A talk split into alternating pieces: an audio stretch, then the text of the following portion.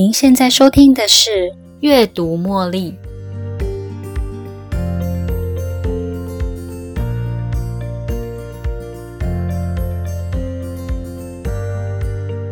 什么是有毒的人呢？我们在这里呀，用有毒的水源来做定义，就好像是有毒的水源一样。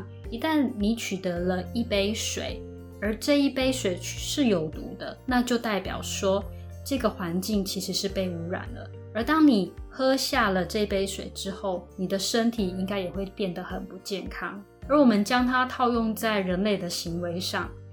当你发现啊，有人在开始做一些很恶意的行为，或是有一些负面的话语，自己好像开始被影响了，你会觉得不太开心，跟他在一起好像整个精力都被他榨干了一样，这么痛苦，好像被他牵着鼻子走，你会觉得好困惑，我的未来到底该怎么办？非常的迷茫。更糟的是啊，你会开始怀疑是不是自己的问题，因为是自己哪里不对劲。当你有这些疑问的时候啊，我们是不是来检视一下自己是不是遇到了一个有毒的人呢？而我认为啊，有毒的人其实是无所不在的哦。不过，并不是每个人都能够被他影响，有些人就是能够从这些人当中做免疫，但是有些人啊，却是越陷越深。所以，我们在这里重新做一个定义。这里比较倾向的是，你跟这一个人在交流的时候，你自己的个人感觉，你会有以下这些感觉吗？你会觉得很不确定感吗？因为你被对方搞糊涂了，你对自己本来一开始所坚持的信念开始感到动摇了，自己开始觉得有一点焦虑，你会开始觉得很没自信心，你会发现啊，怎么我没有一件是做得好的事情？你也会觉得有罪恶感，因为你会感到自责。当对方展现出很可怜的样子，但是你却不帮忙他，那就是你的不对呀，这就是一种罪恶感的感觉。你也会觉得好像是被操控诶，因为发现对方一直步步紧逼在踩你的底线，有一种恐惧感，因为你知道，如果你拒绝了他，他一定会生气，可能会有很可怕的下场哦。所以你人会随时处在这样的紧张当中。一旦跟这些人一起相处或交往，你会发现啊，自己必须要非常小心翼翼的行事。你会觉得开始没有了自我，而没有办法真正诚实的展现你自己，因为你怕我如果说错了什么话，或是做错了什么事，就会引起其他不必要的责难。再来啊，你也会觉得我好像必须要做一个很彻底的改变，因为我随时随地都要为了适应对方来改变我自己。最后啊，你也会感到一种窒息的被需要感。例如，你今天啊要跟朋友相约一起出去，但是有毒的人啊就会要求你今天最好陪陪他，因为他是用情绪控制的方式要你二选一。但是你后来会觉得自己其实应该要选择他，因为你有陪伴他的义务。以上是针对自我的感觉出发。接下来，你你也可以从其他你看到的迹象来认定是不是也遇到这样的有毒的人。有毒的人或许他会告诉你说：“我才不是这种人呢。”但是这里也是有迹可循的哦。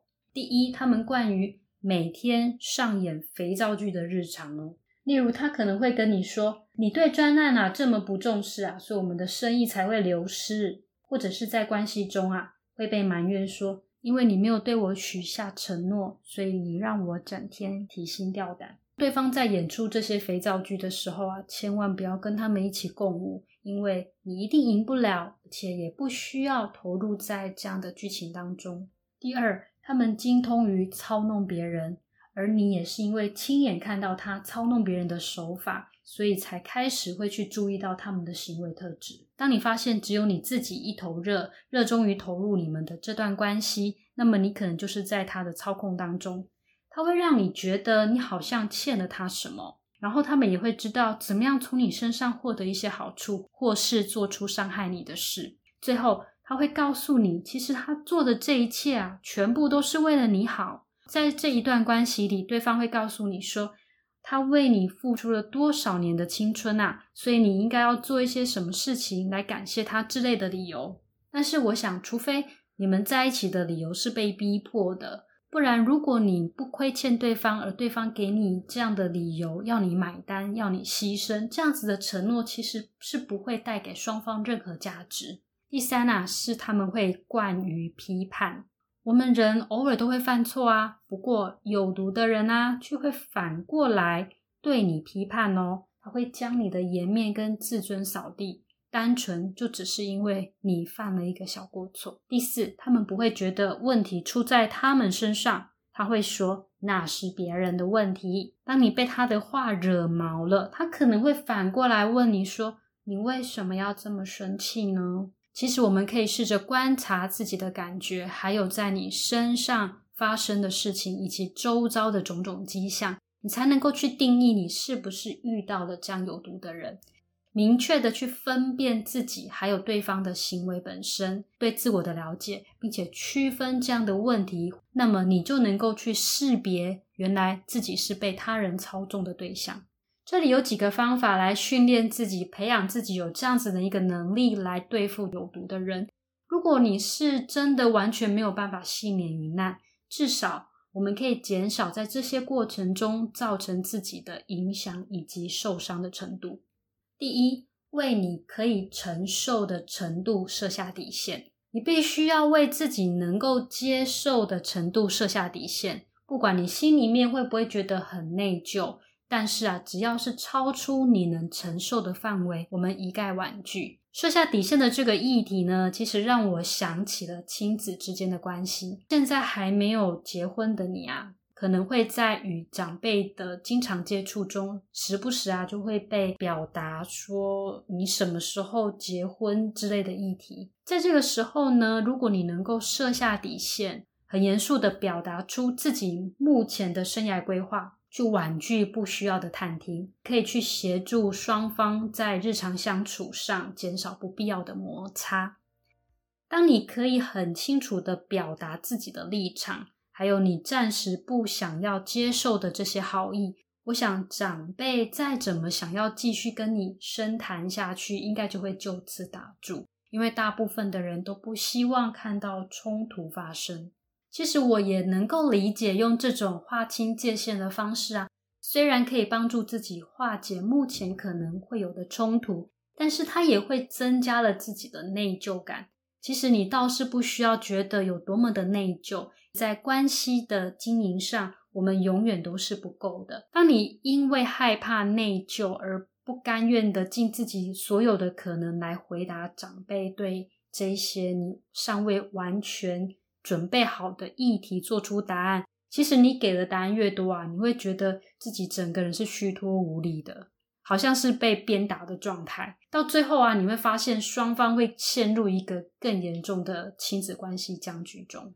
第二是不要自责，最后强加在你身上的这种情绪，像是罪恶感、愤怒啊、焦虑，其实都不应该是由你来承担的。他们真正的目的是想要请你来完成他们想要的需求。第三，不要去分享太多私人的秘密。当他知道更多关于你的私人秘密，还有你对特定事件的强烈以及特别感受，他们就会。利用这样的机会来控制你，让你觉得很不安。第四，随时处于准备好的状态，做好自己本分内的工作，将自己的事情处理好，而不要让别人有见缝插针的机会来指引你的工作。第五，好好的照顾你自己，照顾自己的情绪，保持镇定。当你被有毒的人影响，造成情绪失控，因为这样而害怕、胆怯。这个时候啊，其实你被控制的力道会更强。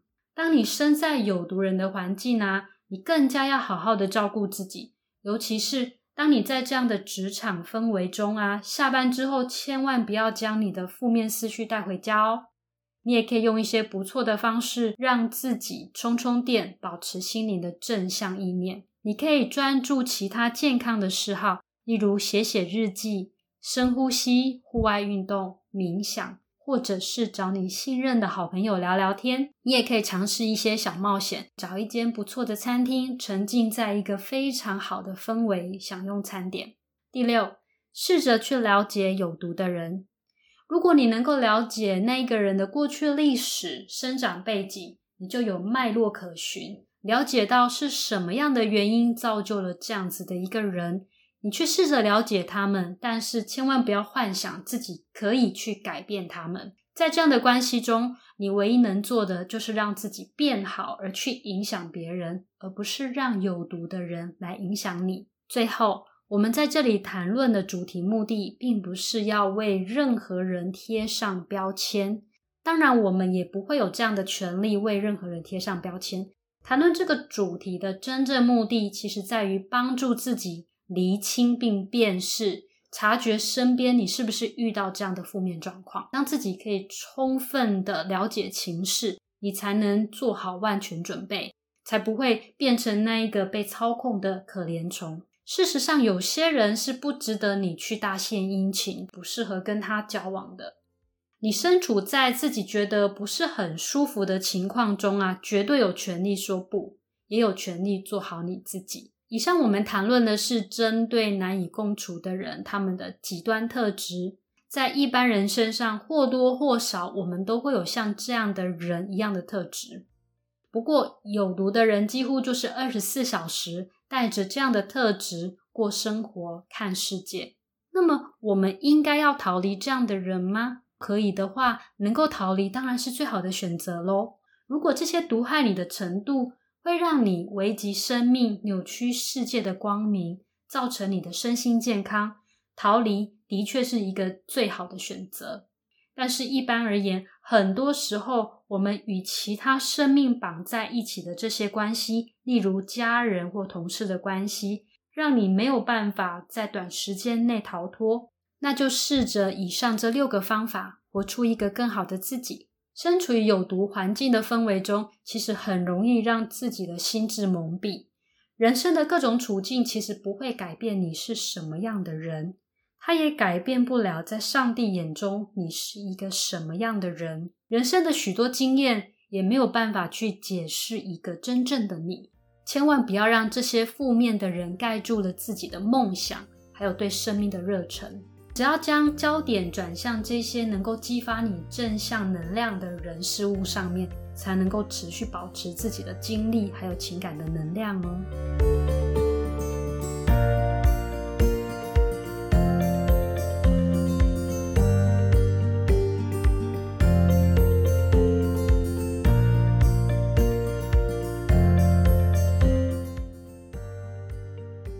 又到了节目的尾声。如果您喜欢今天的节目，邀请您在 Podcast 留下五星评论、订阅并分享这个频道给您的好友。如果您有其他的反馈或想法，也欢迎留言给我。您的这些反馈都将成为背后那一股支持着我坚持不懈、持续创作、提供更优质内容的动力。感谢您的收听，我们下一期再见喽，拜拜。